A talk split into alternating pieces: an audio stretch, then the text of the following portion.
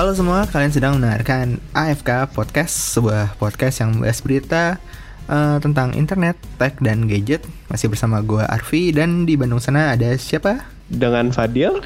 Wede, apa kabar Dil? Uh, saya sakit badan, Pak. Aduh, kenapa? Abis ini Suara... ya? Suara apa? Abis ini, uh, bergulat-bergulat. Enggak, oh, iya. Saya melawan diri sendiri dari penyakit. Wow. Ini kayak motivator aja ya. Padahal penyakit itu jangan dilawan. Diajak hmm. teman, abis itu suruh penyakitnya nyerang orang lain gitu lah. Itu kayak kayak ini ya, kayak mau apa sih? Mohon maaf, nyentet orang, terus pindah ke temennya sebelah. Iya, kayak gitu. Emang kenapa? Kenapa? Kenapa? Melawan penyakit gimana maksudnya? Ya, jadi kan berapa hari lalu di Uh, ntar di Bandung itu lagi cuaca kan lagi mulai transisi ya, kayaknya kemarau hujan gitu. Oh, muncak bahasa Sunda nama usum halodo gitu ya. Halodo, mohon. Ya, apa pancaroba, pancaroba. Yeah. Gitu. Nah, terus uh, kayaknya tuh karena udaranya juga nggak bagus, akhirnya kena flu. Ah. Tapi ya, tapi alhamdulillah sih kayak cuma berapa hari gitu. Tapi mungkin ini masih ada sisa-sisa bindeng aja. Ngobrol-ngobrol soal flu dan batuk, itu hmm. tadi gue baru gue baru nyobain. Ini ada ada kayak ya kopi-kopi kekinian-kekinian gitulah. Hmm. Namanya Yata. Dan itu tuh dia kalau misalnya yang lain kan ya udah plain gitu kan, atau mungkin ditambahin topping kayak puding gitu kan, puding kopi atau puding apa gitu kan, buat apa namanya nambah-nambah uh, rasa atau apalah segala macamnya kan. Iya. Nah ini tuh pakai ini, pakai obat batuk Cina gitu. Oh, tuh pikiran ya. Dan rasanya lumayan. Jadi si obat batuk Cinanya itu jadi si rasa kopi susunya itu nggak terlalu manis gitu loh. Kayak ngebalance semuanya gitu. Enak lah, lumayan. Oh, kayaknya boleh dicoba tuh kalau ntar kesana. Ada, oh, gitu sih. Cuman ada jauh tadi di Pluit. Ya udah, ntar kalau main-main ke daerah sono dah. Uh, ya jadi apa namanya, hari ini tuh diajakin olahraga sama hmm. orang-orang kantor. Ah, sepeda. Ya. Yeah. Sepedaan kalau ditaksir mungkin sekitar berapa kilo ya? lima kiloan, sepuluh kilo mungkin ada. Lumayan jauh sih. Terus karena gue nggak biasa olahraga yang bener-bener olahraga gitu. Mm-hmm. Ya badan sakit semua pak. eh, eh rute sepedanya ngapain aja? Rute maksudnya? Malabar, Malabar atau kemana misalnya? Rutenya oh, kemana da- aja? Dari ini sih daerah I T B Ganesha ke mm-hmm. alun-alun. Oh lumayan juga ya, tapi turun ya berarti ya? Turun, tapi terus naik lagi sih ke daerah Dago. Wadah. Gitu. Ya lumayan, terus sempat ngepam juga, main Papita Prime. Karena hmm. ya satu-satunya olahraga yang paling friendly menurut gua. Gitu. Oh, okay, okay, okay. Jadi ya, ya sudah. Tapi alhamdulillah sih masih bisa keluar suara.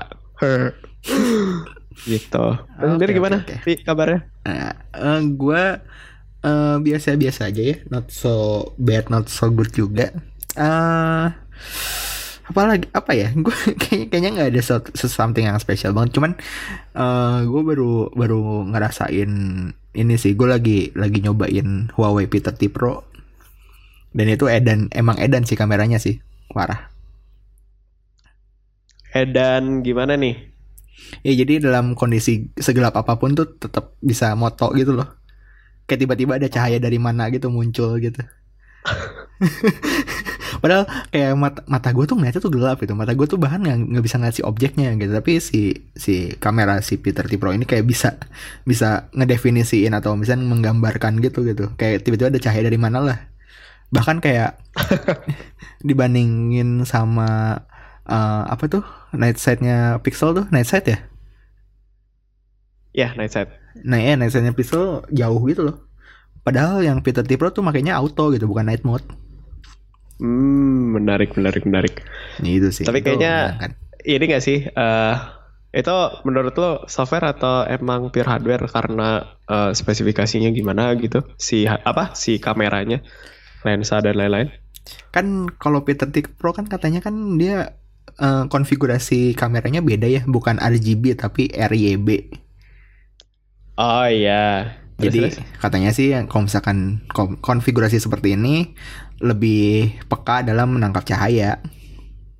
Hmm, katanya sih gitu. Menarik, cuman menarik. Menurut gue sih kayaknya peran softwarenya juga ada lah pasti. Nggak cuman hardware doang. Ah. Gitu. Noise minim. Kenapa? Noise minim atau nyaris nggak ada? Uh, noise-nya sih ada. Cuman maksudnya gini, kayak perbandingannya adalah kalau mau pakai H P lain tuh ya udah gelap gitu, hitam aja gitu. Kalau ini kelihatan bendanya walaupun noise gitu. Tapi kelihatan benda, tiba-tiba ada cahaya dari mana gitu, kayak kayak tiba-tiba nambahin cahaya aja gitu. Ah iya, paham paham. Gitu. Ntar foto-fotonya di inilah, cek di et gadgetgaul. Oke. Okay.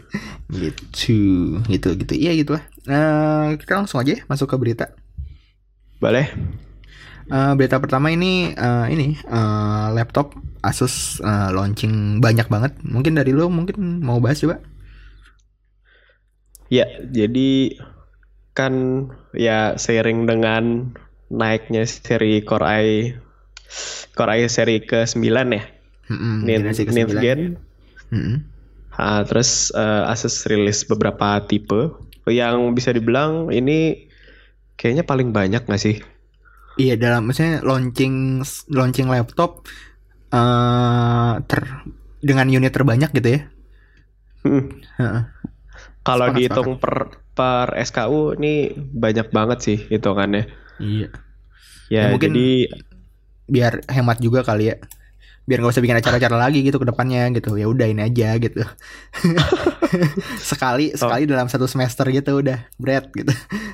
Iya, udah tahan lah sampai tahun depan. Bro. Iya, balik lagi. Mungkin. Tapi, jadi apa aja nih? Iya sih. Ya, uh, jadi sebelumnya bagi yang bertanya-tanya si Core i yang generasi sembilan ini tipenya apa? Eh, sorry, tipe arsitektur ya. Mm-hmm. Uh, atau dikasih nama Coffee Lake R, R itu refresh. Mm-hmm.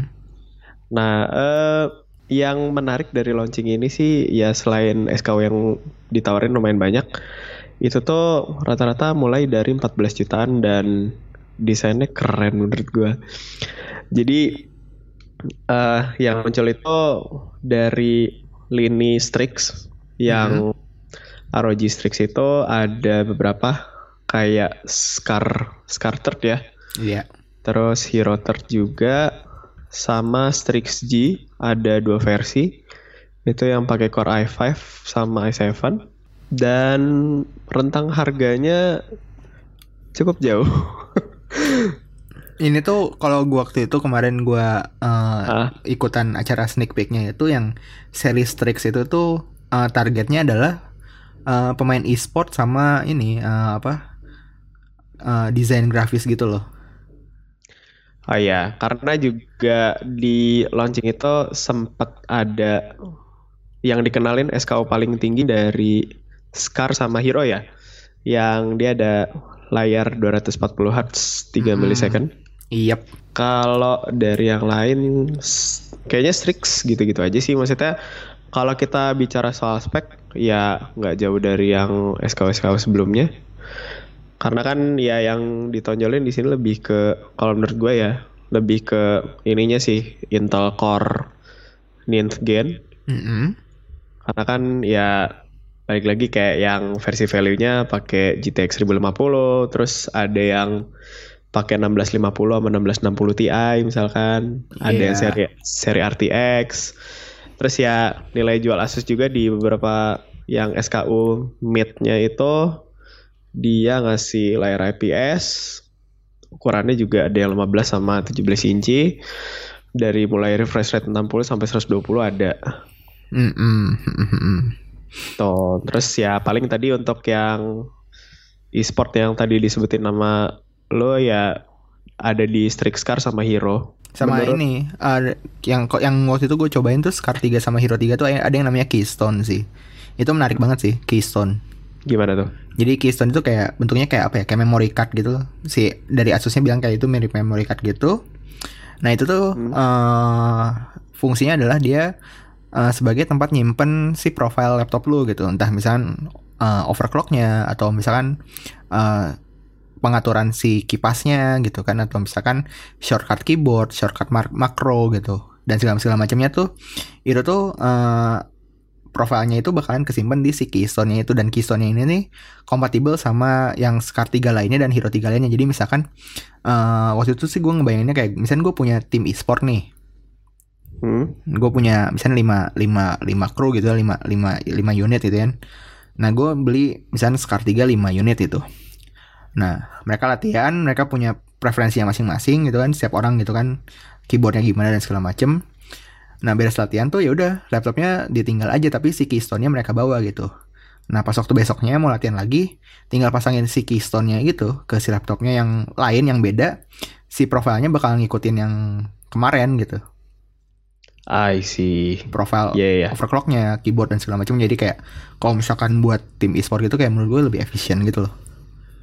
Hmm, gak usah setting apa ulang namanya? lagi gitu, ulang-ulang lagi gitu, masukin yeah. ke armory crate-nya, terus ngulang-ulang lagi ngesetting ini itu ini itu segala macam. Ini kayak lebih simple, lebih uh, apa namanya, lebih efisien gitu. Gitu atau sih ya, gak usah repot-repot nge-screenshot settingan masing-masing. Iya. Atau gak, mending kalau screenshot ini uh. foto, foto pakai H P. Iya iya. Iya. Terus selanjutnya selain Strix juga ada seri Zephyrus. Yang keluar itu Zephyrus M sama Zephyrus S. Dan dan akhirnya Zephyrus ini ya, ada yang terjangkau ya. Ya, Ter- terjangkaunya dua puluh jutaan. Waduh. dua puluh jutaan. Mendingan tapi MacBook. Nggak kebalik, Pak. Orang kalau gue mungkin di harga segitu mending beli Dell X P S kali ya. Iya, ya. Iya, iya. Ah. Tapi ya gitulah, Dell X P S kan ada throttling. Lanjut. Jadi Zephyrus M yang paling murah dibanderol di dua puluh enam juta ya. Hmm. Itu yang cukup bikin geger sebenarnya kalau untuk harga segitu ngomongin Zephyrus itu. Biasanya kan Zephyrus di atas tiga puluh. Iya, soalnya dia Ter... kayak ngombinasiin performance sama apa namanya portability banget kan. Soalnya Zephyrus kan emang terkenal uh, form factor-nya yang sangat-sangat tipis dan enak yeah. buat dibawa-bawa gitu. Bahkan kayak lebih tipis daripada razor blade gitu kan. Ya, yeah, katanya sih gitu. Tapi karena saya belum pernah lihat juga, nggak bisa bandingin. Karena ngomongin tipis-tipis nih kadang cuma ya, ya bisa gimmick, bisa klaim doang gitu. Hmm. Tetap aja ntar kayak keras, ah oh, berat, ah berat gitu. Iya sih. Ya masih tipisan apa misalkan? Hmm. Masih tipisan L G gram, ya iyalah. Tipisan iPad misalkan. Iyalah. Gimana sih? Iya. Sama yang yang terakhir kalau nggak salah ada R O G Mothership kan, yang seri Sultannya gitu kayaknya berapa, sembilan puluh jutaan kalau nggak salah. seratus gak sih? seratus tiga puluh. seratus tiga puluh jutaan ya, lebih tinggi lagi ya. Wadaw. Kayak apa namanya? Si eh uh, ya maksudnya seri yang paling ininya gitu, paling tingginya. Paling tingginya. Hmm. Tuh, terus ya untuk masalah harga kalau gue lihat sih ya nggak beda jauh lah sama yang tonton sebelumnya. Oh iya, terus yang layar dua ratus empat puluh hertz juga ada tuh di Zephyrus S. Jadi mulai dari seratus empat puluh empat sama dua ratus empat puluh hertz ada. Itu untuk harga Strix G paling murah ya di Core i five itu. Eh yang pakai Core i five itu di empat belas koma tiga juta. Terus Core i tujuh-nya tujuh belas koma tiga, Scarter tiga puluh satu, tiga puluh satu. Ya, tiga puluh satu. Uh, Hero Third dua puluh enam, dua puluh enam, Zephyrus M di dua puluh enam, dua puluh enam ya, hmm. dua puluh enam. Zephyrus S yang seri G X lima nol dua yang masih yang sebelum yang Core i tujuh ya, paling tinggi ya. Itu di tiga puluh enam sama hmm. yang terakhir yang paling tinggi di Zephyrus S itu G X tujuh nol satu, empat puluh sembilan. Ya, wah mending beli motor bang, mending D P mobil bang. Iya. Enggak. Enggak sekalian lo komen berapa di ini gitu, kalau ada orang ngomongin Strix misalkan yang paling murah. Ini empat belas koma tiga, oh tambahin berapa ratus juta lagi dapat ini nih, dapat Xenia baru. Avanza baru. Ya iyalah, gimana sih? Ah, kemahalan, mending nambah dikit nih seratus tujuh puluh juta udah dapat mobil. Hmm. nambah nambah berapa ratus juta lagi bisa D P rumah. Atau mungkin yang mothership tadi kalau misalkan emang sembilan puluh atau seratus juta lebih, ya udah itu lebih sedikit tuh. Tukar tambah ujung-ujungnya. Tukar tambah. Tukar tambah sama mobil. Ya, itu sih. Jadi kalau gue simpulkan dari launching kemarin ya nambah fitur, terus uh, udah pakai Intel seri sembilan. Iya. Dan gitu. Malas bikin acara banyak-banyak, jadi sekali acara langsung ngeluarin banyak ya. Iya. Jadi ntar kita-kita yang suka ditanyain soal spek gitu sama teman-teman terdekat tuh gampang ngomongnya, wah, ini aja nih soalnya ntar sampai tahun depan. Lo kagak usah pusing-pusing ngomong lima belas juta apaan, ini aja Strix G. Iya. Gitu. Tapi kan ada brand lainnya juga. Iya.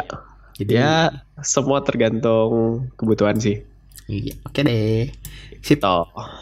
Okay. Berikutnya ini uh, dari gue ini ada ini uh, jadi ada be- ada beberapa launching nih H P minggu minggu minggu ini. Minggu kemarin tuh ada Infinix S four. Uh, dia yeah. uh, layarnya enam koma dua inci H D plus, punya kamera selfie tiga puluh dua megapiksel, katanya ada A I-nya tapi ya ya kita pernah bahas lah A I gitu tuh maksudnya gimana gitu ya, ya kan? Ya, di podcast yang cukup jadul. Iya. Terus uh, selain itu juga punya triple kamera, uh, ultra wide, kamera biasa sama depth sensor. Wah, ini konfigurasi kameranya mirip H P apa? Mirip-mirip sama apa ya? Gua kayaknya gue ingat sesuatu. Terus uh, S O C-nya nih pakai MediaTek Helio P dua puluh dua. Uh, untuk harganya uh, dijual flash sale satu juta sembilan ratus sembilan puluh ribu atau dua juta kurang seribu, dan harga normalnya itu dua koma dua juta. Dan menurut gue sih ini ya wajar lah, salah satu yang wajar, cuman kayaknya yang memilih untuk membeli Infinix gitu jarang ya. Ya masalah brand. Iya, maksudnya bukan bukan brand yang eh, ya ini brand yang salah satu brand yang struggling untuk mencari user gitu loh.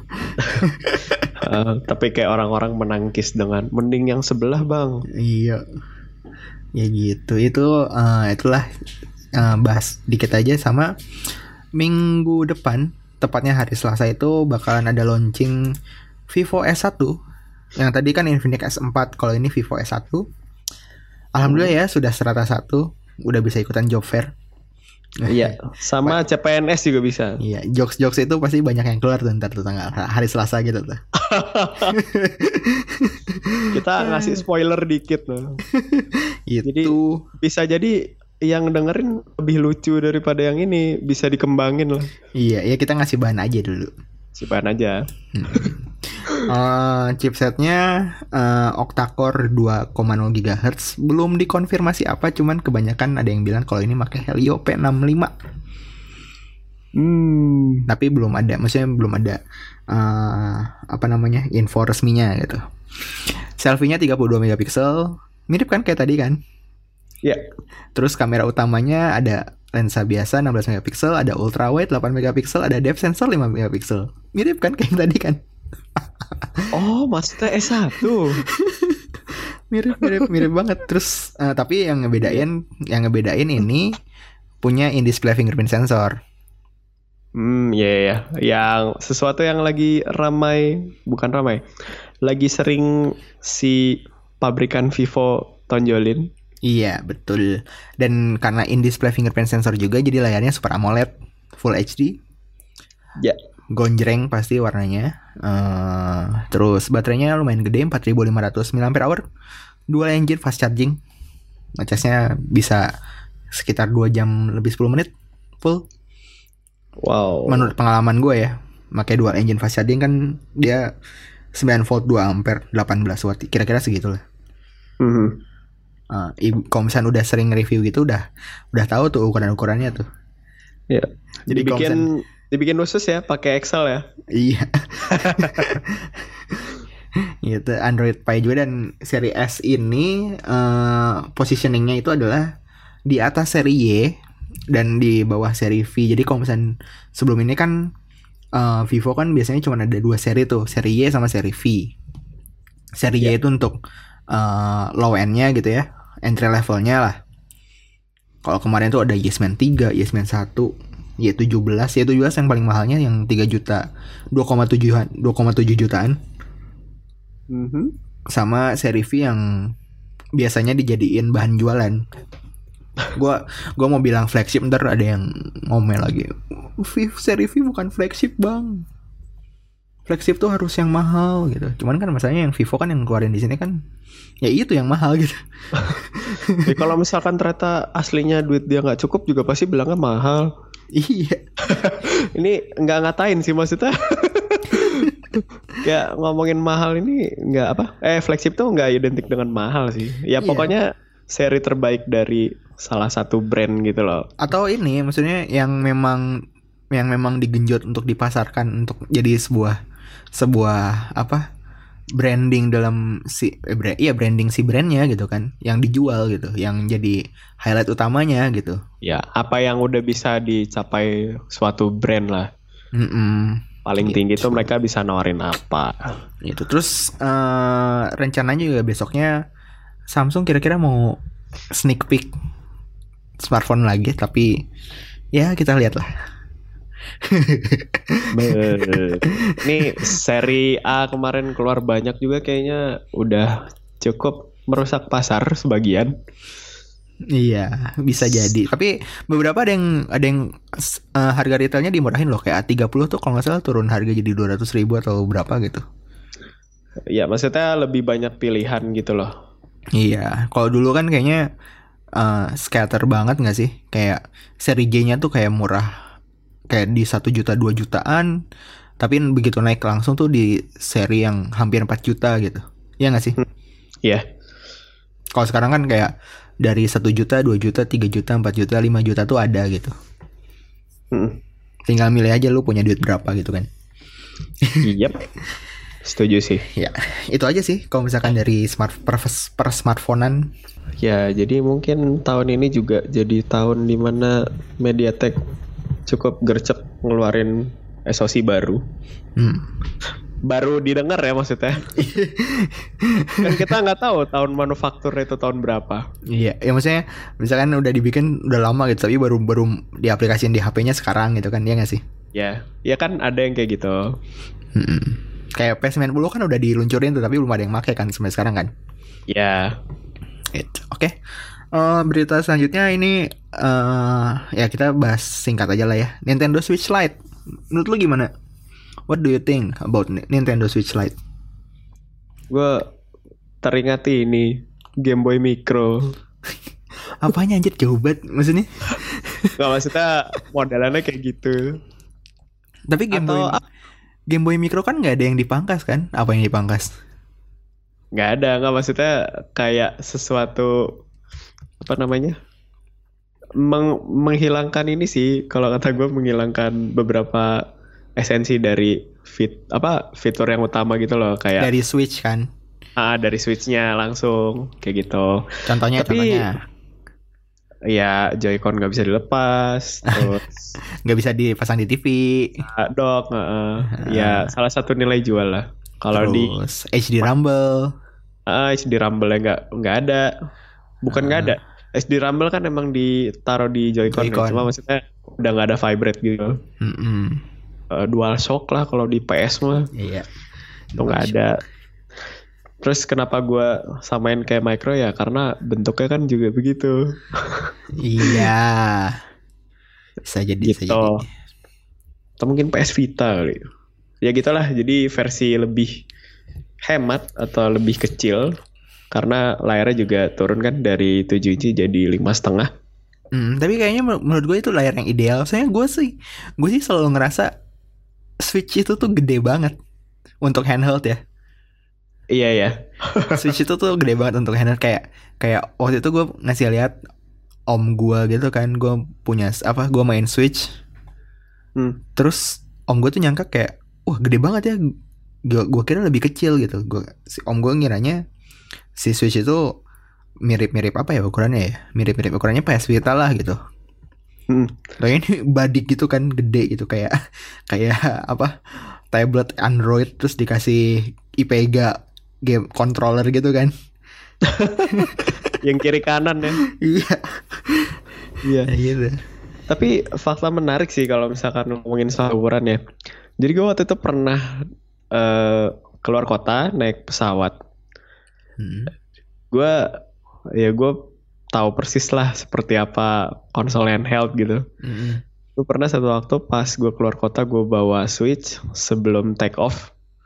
Mm-hmm. Itu kan biasa kan kayak ada pramugari mondar-mandir ngasih tahu uh, itu kursinya tegakin terus oh, pasang yeah. sabuk kayak gitu. Ayo, Pak, jangan ngerokok di sini Pak gitu. Oh itu uh, parah banget ya. Jangan transaksi via Bluetooth. Mana yeah. dia tahu Bluetooth nih. Terus ini yang menarik tuh kayak gue tuh lagi main Switch, gue mm-hmm. tahu itu udah dalam keadaan airplane mode, ini airplane mode gitu. Tapi disangkanya tablet, terus kayak mbak-mbak pramugarinya ngedatengin gue gitu bilang, mas tabletnya matiin dong. Kayak kayak gue bingung jelasin, uh, iya oke oke. Terus lu main lagi, uh, begitu mbak-mbaknya pergi, gue simpan. Oh, jadi simpan. Oh baik. Kan itu Uh, gue kan nyalain airplane mode ya biar ini aja, biar tetap masang Joy-Con dan baterainya sedikit lebih hemat. Pas sudah take off di atas ya udah gue lepas aja Joy-Con-nya, gue pakai mm, tabletop, uh, tabletop kayak gitu. Iya yeah, ya yeah, tapi ini sih kalau misalkan ngomongin layar ideal ya gue setuju aja. Mm. Uh, itu bisa dikatakan lebih handheld daripada Switch yang versi pertama gitu. Dan bezelnya tipis. Mm. Kayak kayak oh. misalkan ya, misalkan nih uh, bentuknya seperti itu tuh, bentuknya seperti Nintendo Switch Lite. Tapi masih, mm. tapi tetap bisa masukin T V gitu. Gue sih beli sih. Ya. Tapi yang bikin gue penasaran nih itu seoptimal apa sih, maksudnya mereka bikin versi yang lebih kecil gitu. Oke, jadi gini, uh, Nintendo Switch itu Uh, yang Lite ya, Nintendo Switch Lite itu S O C-nya itu uh, versi lebih efisien dibandingkan dibandingkan Nintendo Switch yang reguler gitu. Kayak uh, manufacturing prosesnya tuh lebih kecil, kayaknya berapa tujuh belas nanometer atau berapa gitu dibandingkan uh, Nintendo Switch yang reguler yang dua puluh nanometer gitu, dan dan itu pun di underclock juga gitu. Jadi kayak kayak uh, memang kan yang dijual kan dia bisa tahan lama kan baterainya kan. Jadi katanya sih gitu, katanya. Itu gue tadi baca da- eh, nonton dari Digital Foundry. Wah, channel itu yang melakukan in-depth review. Gue sempat baca gitu kan di apa namanya, di Facebook, di grup Nintendo gitu. Ah, kayak gue tahu. Jadi kan ada yang ngebahas Nintendo Switch Lite nih. Terus, terus ada yang komen. Gimana, ada, yang, ada yang komen uh, tanggal rilisnya kapan ya Gan gitu kan, dua puluh September kan. Iya. Terus ada, oh dua puluh September ya, waduh gak bisa masuk Indonesia dong soalnya kena email. Kena blokir email. Terus gue kayak langsung face palm gitu loh, kayak kayak sejak kapan Nintendo Switch ada SIM card slot? Agak ada mobile apa namanya, mobile seluler. Mm-mm. Ya gak mungkin ada. Anggapan orang adalah uh, I M E I itu untuk perangkat-perangkat mobile kali, mungkin ya. Mungkin A- atau mungkin melihat Nintendo Switch Lite itu cocok jadi handphone. Mengulang masa-masa Nokia N-Gage dan N-Gage Q D. Bisa jadi, bisa jadi. Tapi uh, nanti di segmen dua kita mau bahas nih tentang si pemblokiran ponsel B M via email. Yeah. Mantap nggak tuh? Yeah. Ininya bridgingnya mantap nggak? Mantap nggak? Mantap. Boleh lah, boleh. Mantap kan, mantap kan. Nah, biar nggak ketinggalan, jadi jangan kemana-mana. Uh, setelah yang satu ini kita akan bahas tentang pemblokiran ponsel B M via email.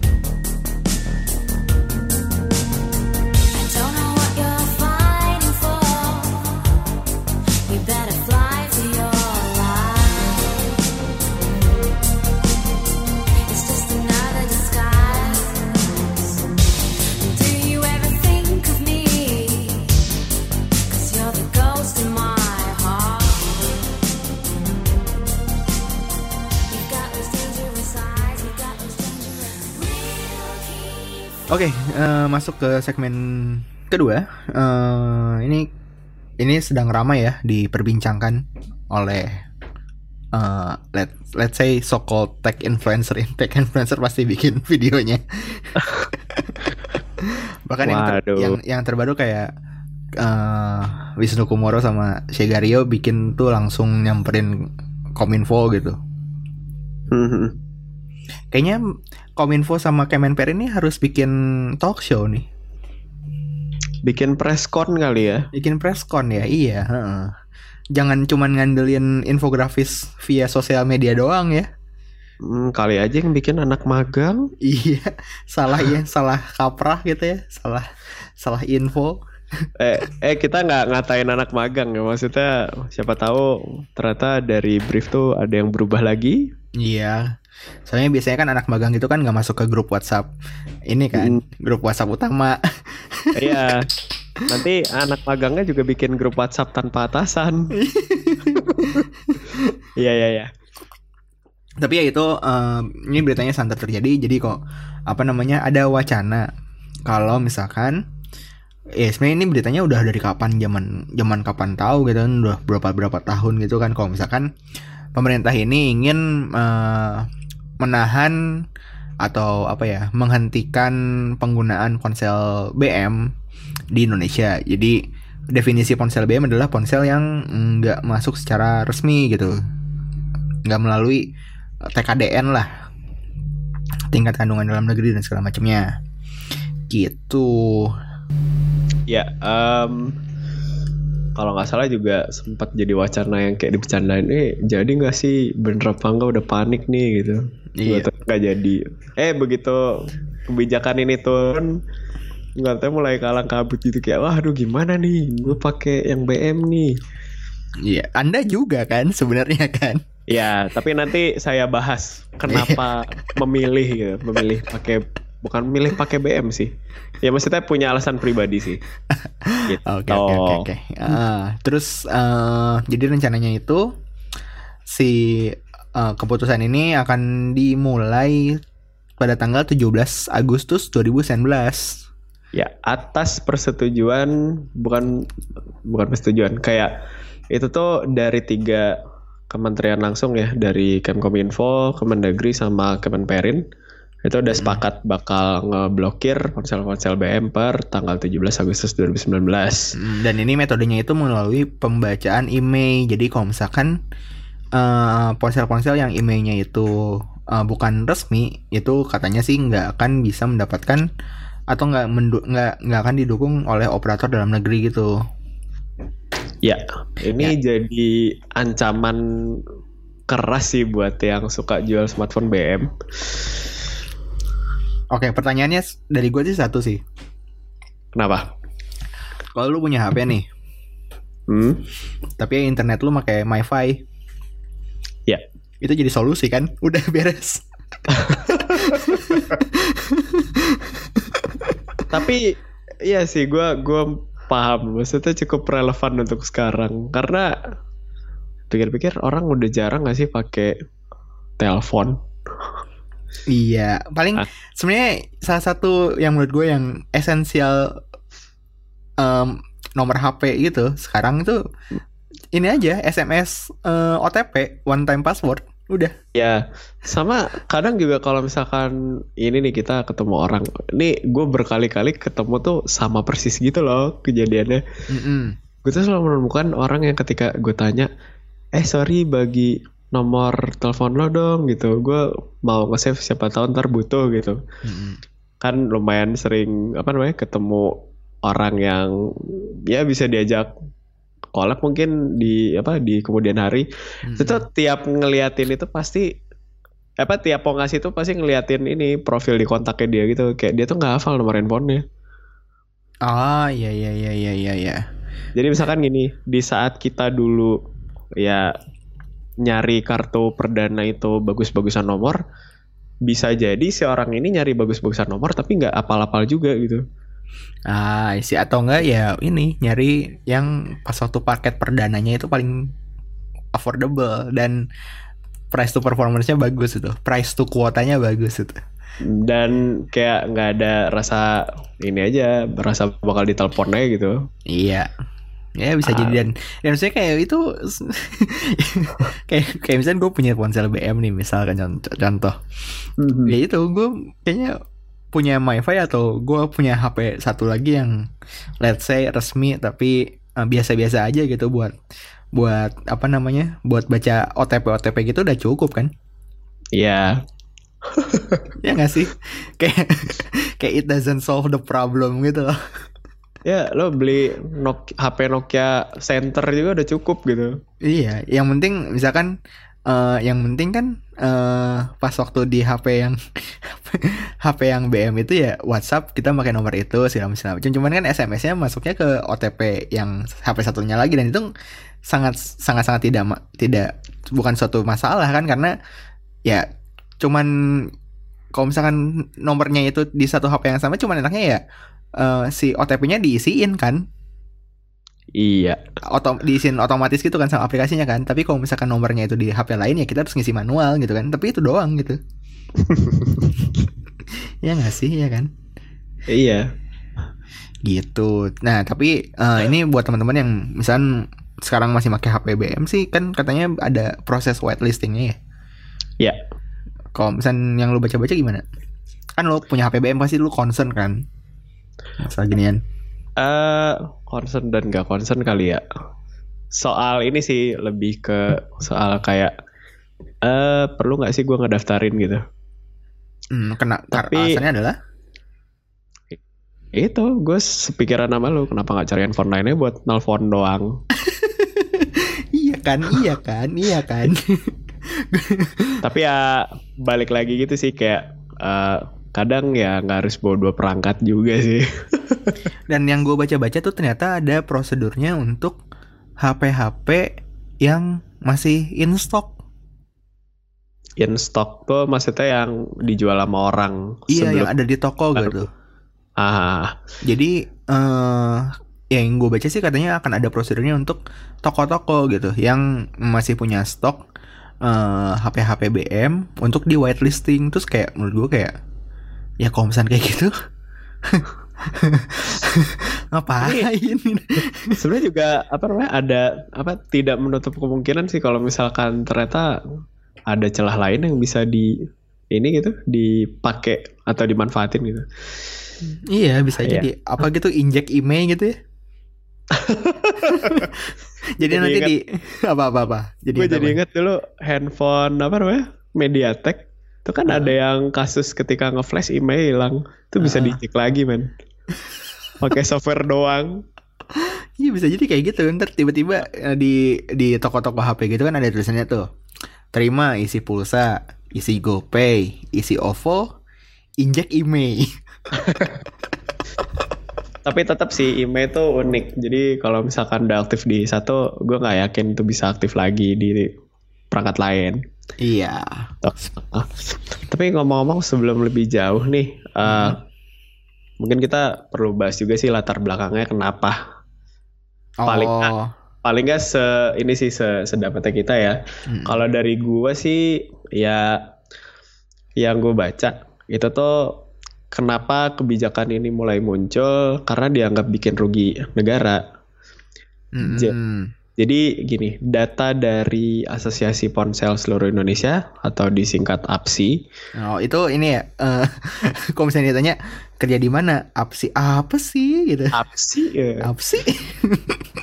Apaan sih? Ngejokes garing kayak kita. Nggak kena. Iya ya dari A P S I kenapa tuh? Dari A P S I.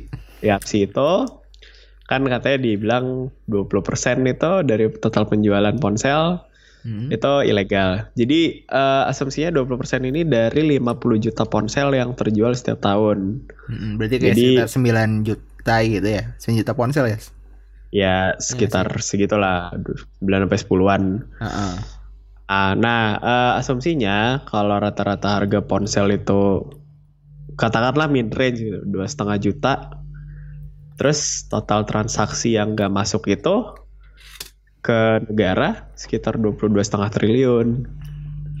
Hmm, iya nah, sih. Jadi gini, Kalau misalkan itu dianggap sebagai kerugian, berarti nilai kerugian itu dianggap sebagai total potensi pajak yang hilang. Mm-hmm. Tapi itu dari uh, Apsi. Nah, dihitungnya itu dari P P N, pajaknya itu P P N sebesar sepuluh persen. Uh, kemudian P P H juga, pajak penghasilan sebesar dua koma lima persen per transaksi. Gitu. Hmm. Nah, ya bisa dibilang ini juga cukup ini sih, cukup menggambarkan kenapa akhirnya kebijakan ini mulai muncul.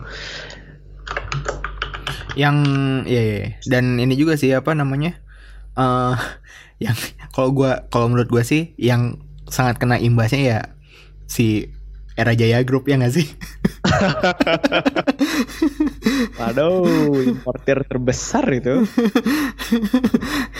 Era Jaya Group, ya nggak sih? Maksudnya apa namanya? Uh, ya misalkan ya contoh yang paling gampang deh, iPhone. Ya. Yeah. Kan iPhone Era Jaya kan mahal banget ya. Ya. Dibandingkan harga dari Apple Store gitu. Dan gak usah banyak gitu. Apa?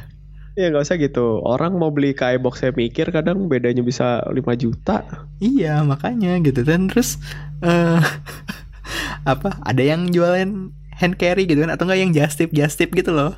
Mm-mm. Kita gak usah bahas dulu distribusi-distribusi apa distributor uh, gak resmi gitu lah. Kayak Bicel, Wi Platinum gitu, nggak usah ini yang yang just tip just tip gitu kan, maksudnya kan kasihan kan dengan adanya ini kan yang just tip just tip gitu udah kehilangan pekerjaannya kan, kayak ya gue harus kerja lagi. Ya gue nggak bisa kerja sambil ngambil duit, nyari duit sambil liburan. Ya, kayak misalkan intensitasnya tiap bulan liburan gitu gitu. Ah, apa namanya, nambahin lagi sih paling untuk latar belakang. Kalau yang gue tangkap uh, atau dari beberapa yang gue baca sih, si kebijakan ini kan gak gak bayar apa namanya gak bayar biaya masuk, terus gak bayar pajak gitu. Hmm. Banyak lah maksudnya uh, si biaya masuk dan pajak ini kan ada ini gitu, ada apa namanya ada pengaruhnya buat negara. Uh, Kalau yang bisa gue simpulin, ini ada kaitannya sama kondisi negara kita. Kayak uh, Mei lalu itu ada laporan dari Kemenkeu, Kementerian Keuangan, kalau anggaran pendapatan dan belanja atau A P B N. Bentar, bentar dulu. Kemenkeu itu pasti orang Sunda ya? Kemenkeu. Saya Kemenkeu. Gimana dong bacanya? Kan nggak uh, mungkin Kemenkeu atau Keu. Kayaknya ke, Kemenkeu deh. Kemenkeu ya? Kan keuangan ya, kan? Gua mungkin lebih sering baca ini kali ya redaksi. Gue cenderung ngomongnya Kemenkeu. Karena karena Sunda kali ya? Karena kelamaan tinggal di Bandung. Iya, Kemenkeu. Iya. Oke oke, jadi Kemenkeu kenapa tuh? Iya, kalau anggaran ya itu A P B N tahun ini tuh nilai defisitnya lumayan gede. Kalau di total itu dari laporannya berapa ya? seratus dua puluhan triliun, seratus dua puluh tujuh koma lima. Wah. Nah, itu tuh terhadap produk domestik bruto. Salah satu penyebabnya karena pertumbuhan penerimaan pajaknya kecil. Hmm. Akhirnya kayak, wah ini harus di ini nih gitu. Maksudnya setahu gue kalau misalkan keuangan itu diperbaikin kan dengan cara itu uh, di ini dikaji ulang gitu loh, apa sih yang bikin rugi, apa sih yang sekiranya bisa ningkatin lagi gitu. Bisa jadi kan ini salah satu langkah yang diambil. Iya. Kayak gitu. Yang gue sebel tuh sama ini tuh sebenarnya ini sih, komentar-komentar netizennya sih gue paling sebel sih. Nah. Ya maksudnya ya, dari ini kan uh, ada yang yang paling keras bersuara adalah yang kayak gini. Terus gimana uh, turis-turis asing kalau masuk Indonesia nggak bisa gitu kan, pakai operator Indonesia gitu. Kan H P-nya nggak, H P-nya I M E I-nya tidak terdaftar di Indonesia gitu kan. Kayaknya gue tahu tuh siapa yang ngomong ya. Kayak gitu kan, maksudnya banyak lah yang gitu. Terus kayak yeah. satu satu gue mikirnya kayak. Uh, mungkin nggak sih dia menggunakan jasa rental MiFi gitu?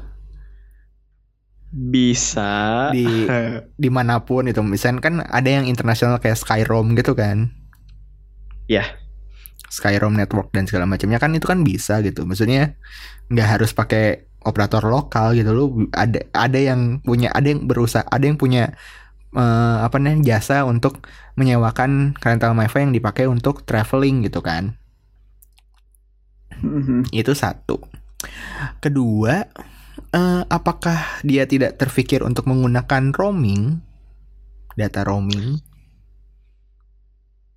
Roaming gitu kan. Menurut gue sih ngomongin roaming juga, ya nanti bahas dari belakang. Nah, oke, okay.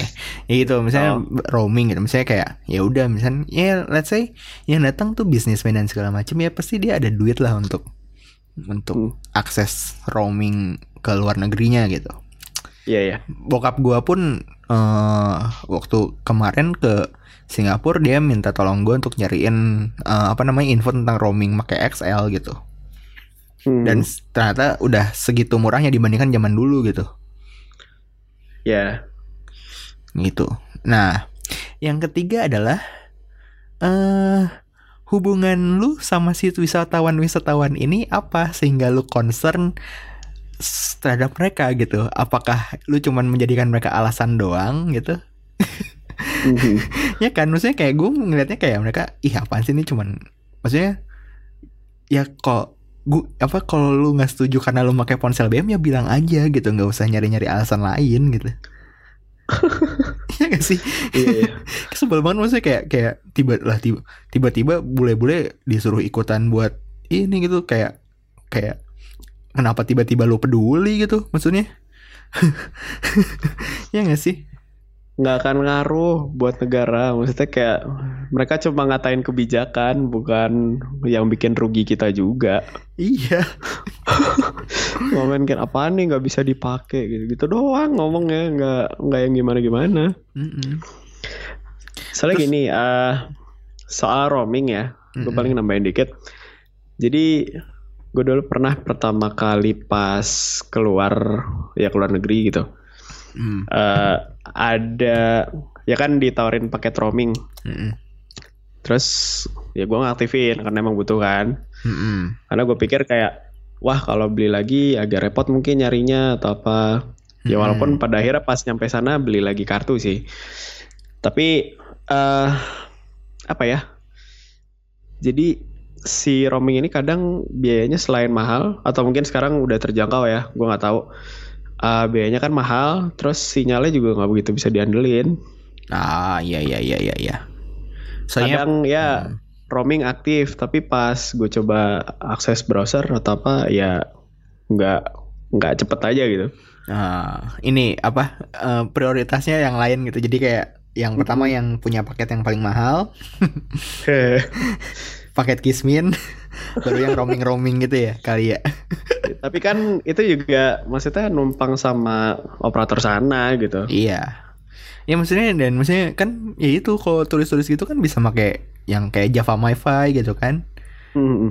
uh, Apa namanya uh, Skyroam gitu. Maksudnya kayak kayak kayak ini tuh ini tuh mirip sama ini apa kayak rokok. Iya. Uh, apa namanya ada orang protes gitu kan, rokok uh, apa namanya musnahkan rokok dan segala macam gitu kan. Terus yang perokok-perokok ini tuh malah nyalah nyala, apa malah ngebelanya tuh ke terus bagaimana orang-orang yang bekerja di industri rokok gitu.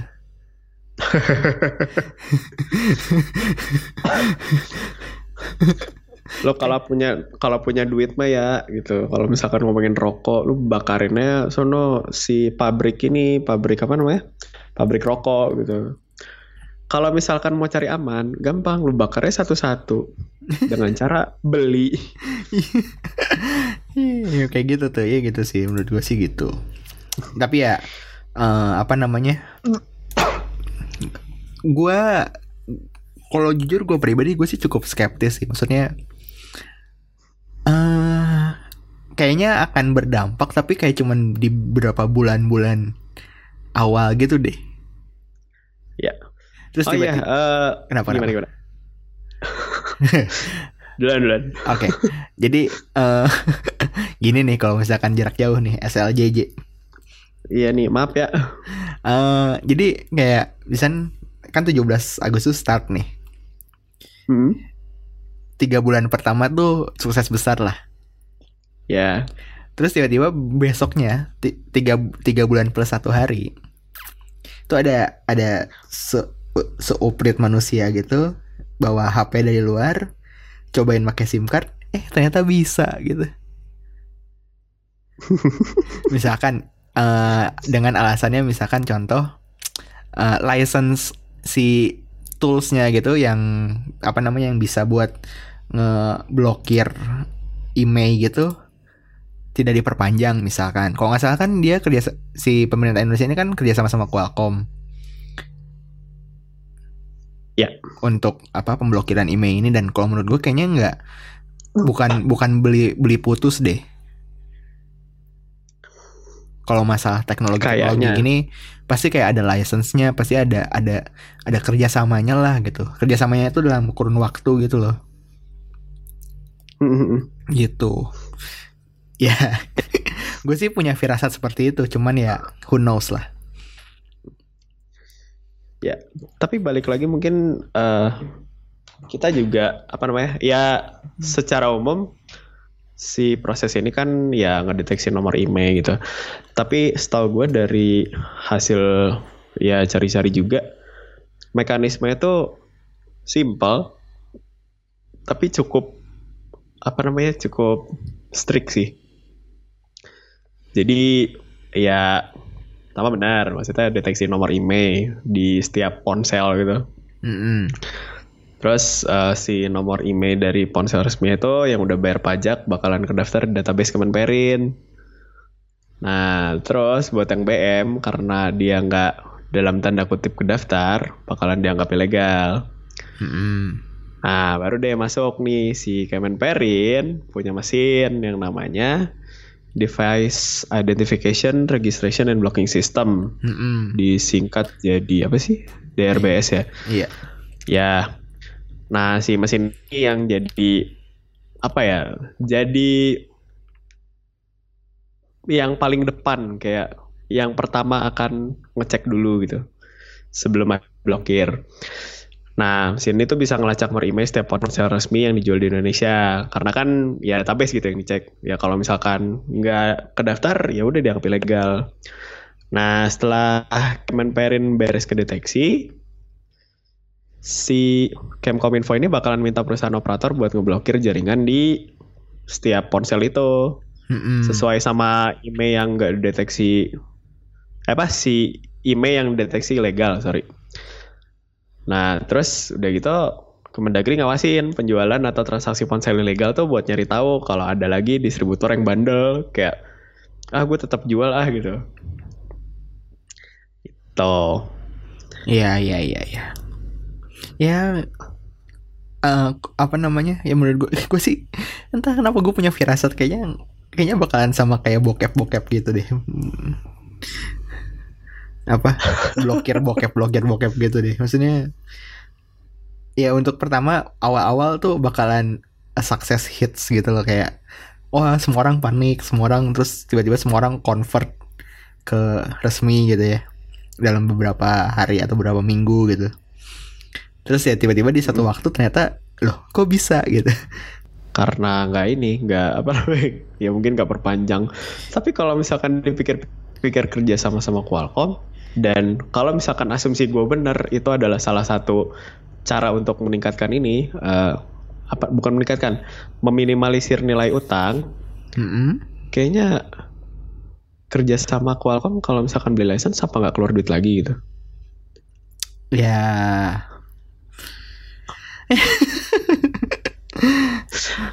Karena gini maksudnya gue yakin lah kalau sekelas Qualcomm ngejual produk gituan itu harganya pasti nggak murah gitu loh, apalagi kalau misalkan tipenya ya subscription kayak berapa tahun gitu. Iya bisa jadi sih, cuman yang maksudnya kan info-info kayak gituan nggak belum ada kan, nggak ada, kita masih masih asumsi aja. Iya, ya eh tapi tadi kata lo udah ada ya si apa namanya proses kayak whitelist kayak gitu ya? Katanya sih mau mau apa? Eh nggak tahu sih. Hah? Belum belum ada info lebih lebih jelas lagi kan terkait terkait ini. Soalnya kan ya secara timeline pun masih bulan depan kan. Bahkan kayak website buat iya. ngecek I M E I-nya pun masih masih diperbaharui lagi. Soalnya kan kemarin sempat down gitu kan pas waktu baru-baru. Panik kali. H P gua ada nggak ya? H P gua ada nggak ya? Kayak oh, ini, kayak kayak ap- apa? Kayak nungguin hasil S N M P T N.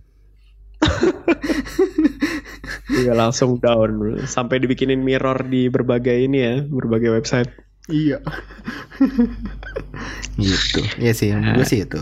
Ya semoga pembahasan ini uh, apa namanya berguna lah buat teman-teman yang dengerin ya. Iya. Lo nggak akan nanya alasan gue beli ponsel B M? Oh, nanya ini. Kenapa kenapa Dil? Jadi uh, by the way ini Fadil nih pakai ponsel B M ya? Pakai ya, uh, alhamdulillah. OnePlus six ya. six ya? Ya, six. Uh, uh, tapi kabelnya rusak sekarang. Itu tuh tanda-tanda oh, deal. Itu tuh tanda-tanda kalau itu harus beli resmi. Bingung kan sekarang kan, aduh kabel rusak beli di mana? Kalau resmi kan gampang. Toko-tokonya pasti ada lah. Minimal di Erafon ada lah. Erafon ada. Ya. Yeah. Tapi ya ini sih uh, sebelum ke alasan gue paling kalau menurut gue orang-orang beli ponsel B M tuh karena selisih harganya lumayan. Oh bukan karena uh, H P impiannya nggak ada di nggak ada yang resmi gitu? Nah itu faktor lain. Cuma okay. Maksudnya gini, harganya kan bisa murah karena transaksinya nggak dicatat negara kan? Iya. Yeah. Terus nggak ada pajak buat negara, nggak ada bea masuk. Ya itu akibat ada orang yang ngimpornya sih terus dijual di sini. Mm. Impor dalam tanda kutip ya, mungkin dia beli partai gede gitu, mm. sengaja buat ya buat cari uang untung, jajan uh, atau uh, hand carry gitu ya, bawa satu atau dua gitu. Ya kayak dulu lah zaman BlackBerry kan hand carry juga cukup mm. inilah cukup bersaing harganya. Itu dulu sempet itu tuh kayak bebe lu dari mana? Gue dari Meksiko gitu. Gue dari Spanyol. Kan ada di baterainya gitu kan kalau nggak salah. Hmm. Nah, tapi satu hal sih yang gue kadang suka. Ya maksudnya kalau kalaupun kebijakan ini muncul gitu, gue tuh dulu pernah uh, beli Xiaomi ya dari distri juga gitu, garansi distributor. Yang bikin gue aneh tuh kadang suka ada stiker logo ini, logo dari Dirjen Postel ya kalau nggak salah. Nah. Uh. Jadi kayak ya itu tuh udah melalui proses pengecekan gitu sama Dirjen Postel. Ujung-ujungnya ya boleh gitu. Eh tapi lu harus ntar gue kasih linknya deh. Ini si itu tuh kadang-kadang ada yang bodong si stikernya. Ah gitu. Ya, kayak misalkan maksud... gini deh contoh yang yang lu beli ini gue tebak Mi four C kan? Ya. Mi four C kan. Nah misalkan ada ada stiker S D S D P P I-nya. Hmm. Nah, uh, kalau misalkan ditelusurin gitu ya si apa namanya nama dokumennya, nama nomor suratnya, hmm. itu device yang resmi tapi bukan device elu gitu. Maksudnya bisa aja kayak Redmi one S gitu ya, emang beneran datang resmi gitu. Oke. Okay. Gitu. Eh tapi gue nggak inget sih di yang pas gue beli ada apa nggak? Cuma ya gitu loh kayak. Ada liat, ada kan? ada ada yang ada yang niat apa distributor distributor nakal yang niat naruh stiker S D P P I gitu kan? Hah, ya maksudnya sering lihat aja gitu kalau nah. orang jual di toko online kan suka ada aja. Nah. Dan bahkan yang paling parahnya tuh ada oh. yang per, ada yang pakai ini, ada yang pakai uh, nomor Dirjen Postel buat router gitu. Ya asal lolos ya. Iya, asal ada. Maksudnya gini asal deh, ada. Lu nggak ngerti apa-apa, lu nggak tahu gadget nggak tahu apa gitu kan. Hmm. Tapi lu tahu kalau misalkan yang oh ya kata influencer ini kalau ha- apa H P resmi itu dia ada nomor S D P P I-nya gitu. Hmm. Nah, ke toko kan, ke toko. Mas, beli H P Mas, saya punya banyak duit gitu. Nggak ada ya, nggak ada yang ngomong kayak gitu ya kalau beli H P ya? Nggak ada, nggak ada. Mas mau, hmm. uh, silakan mbak mau di, dibeli dibeli dan uh, H P-nya secondnya gini nih saja.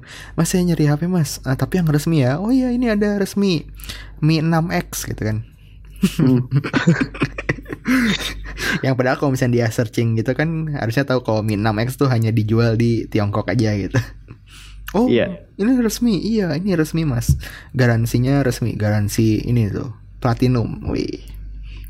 Terus dia kayak, uh, tapi kalau resmi kan ada S D P P I-nya, ada surat Dirjen Postelnya. Oh ada mas nih di belakang. Oh iya, kan ribet kan nomornya kan, kayak langsung percaya aja. Dan dia kayak mungkin nggak tahu cara ngeceknya gimana. Mm. Jadi kayak ada itu tuh untuk tipeng-tipengan doang gitu. Iya, ini sih bisa ya ditipu kayak ada nih dokumennya. Itu tuh coba aja, coba aja cari. Ya males kan kayak, oh yaudah gue percaya, gue percaya. Udah berapa nih? Segini, oh murah ya sekarang ya. Iya iya. Keto. Bisa jadi. Iya. Terus paling lanjut lagi kayak, ya faktor lain tadi sih. Kalau misalkan nggak dijual di Indonesia, pasti nyarinya ini kan ke keluar gitu. Iya. Tapi bagi ponsel-ponsel yang eksotis gitu ya, kayak misalkan Pixel t- Pixel gitu kan. Terus apa? Uh, Huawei kan udah masuk. Motorola. Oh iya Motorola. Tapi kayaknya Motorola nggak laku-laku juga dia. Maksudnya bukan bukan yang dicari orang gitu di sini juga. Tapi uh, dulu sempat ini sih, sempat banyak lah Motorola tuh. Ini ini Samsung tapi yang Snapdragon. Oh iya. So sepasar Amrik ya. Iya, Samsung tapi yang Snapdragon. Terus um, ya Xiaomi pastilah ya, Xiaomi yang flagshipnya gitu, Mi sembilan gitu dan segala macam kawan-kawannya. Iya. Mm-mm. Ya gitulah, pasti adalah orang yang emang edgy. Wah, gue pengen punya H P yang jarang dipunya orang lain gitu. Wah, kayaknya gue dulu kayak gitu. Iya. Gitu. Tuh, terus ya paling lanjut ke opini pribadi gue. Kalau gue sendiri kan emang beli sesuai kebutuhan ya. Uh, gue sebenarnya agak sulit menggambarkan kebutuhan gue seperti apa. Cuma yang jelas ya buka tutup aplikasi kencang, memori lega, buat multitasking. Ya nggak multitasking banget sih karena gue juga cukup sering clear memori. Tapi paling nggak uh, aplikasi itu notifnya cepat masuk aja. Tuh. Uh, nggak ini ya, nggak pending ya, nggak pending. Mm, gue sampai dijuluki sebagai orang yang fast response gitu di beberapa kalangan. Oh, itu namanya nganggur, gitu. Nggak punya, nggak, lagi nggak uh, ada kerjaan apa-apa terus kayak ting. Kayaknya, kayaknya nganggur sama nggak pengen notifikasi penuh tuh beda tipis sih. Oh iya iya. Ya, oke oke oke oke oke. Jadi itu pembelaan lu kenapa yeah, lu pakai ponsel B M yeah, gitu. Iya, yeah, selain itu paling karena bisa ngoprek sendiri jadi enggak masalah soal garansi, lebih seneng cari apa yang bisa dioprek aja. Nah, oh. dioprek dioprek kabel charger rusak bingung. Tapi kan itu kabel dari handphone yang lama. Iya iya iya iya iya. Iya, terus kalau misalkan ditanya, terus lu merasa bersalah enggak sih? Atau was-was mungkin ya enggak, karena bersalah juga enggak karena kebetulan yang dipegang sekarang juga barangnya dari Malaysia, kondisi disegel, ibarat nitip beli aja sih. Hmm. Selama ini juga milih OnePlus kan karena feature proof, ya mudah-mudahan bakalan bertahan sampai dua sampai tiga tahun ke depan lah. Ya, terakhir ya. Megang OnePlus Riti juga belum sampai dua tahun udah bermasalah sih di touchscreen, tapi ya akhirnya diikhlasin aja. H P masih dipakai buat foto-foto. Nah hasilnya masih oke okay lah. Ah, isi, isi, isi. Oh, terus ya terlepas sebagai warga negara yang harusnya taat pajak, harusnya pemerintah juga bisa paham sih kayak alasan mereknya nggak dijual di sini bentuk dari pilihan si pembeli. Terus kalau perlu pemerintah pakai paham user centric-nya biar ngasih kebebasan sekalian itu. Oh gimana tuh gimana tuh? Ya kami izinkan. Ya walaupun itu akan menjadi kerugian sih.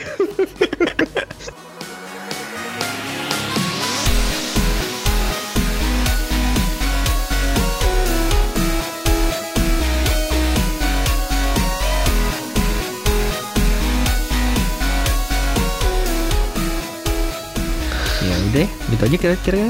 Ini udah hmm. sejam lebih. Seperti biasa. uh, Yaudah uh, okay. Itu aja pembahasan mengenai ponsel B M dari A F K Tech Podcast. uh, Intinya ya, kalau misalkan kalian pakai ponsel yang resmi ya udah santai-santai aja, nggak usah ikutan ribut, nggak usah mikirin oh, ntar boleh gimana kalau misalnya sini, nggak usah lah, ntar pasti ada ada ada ininya lah, ada ada prosedur dan segala macamnya. Terus kalau misalnya buat kalian yang sekarang pakai ponsel B M, ada prosedurnya juga nanti, uh, ya ntar pasti akan diberitahukan secara lebih lanjut.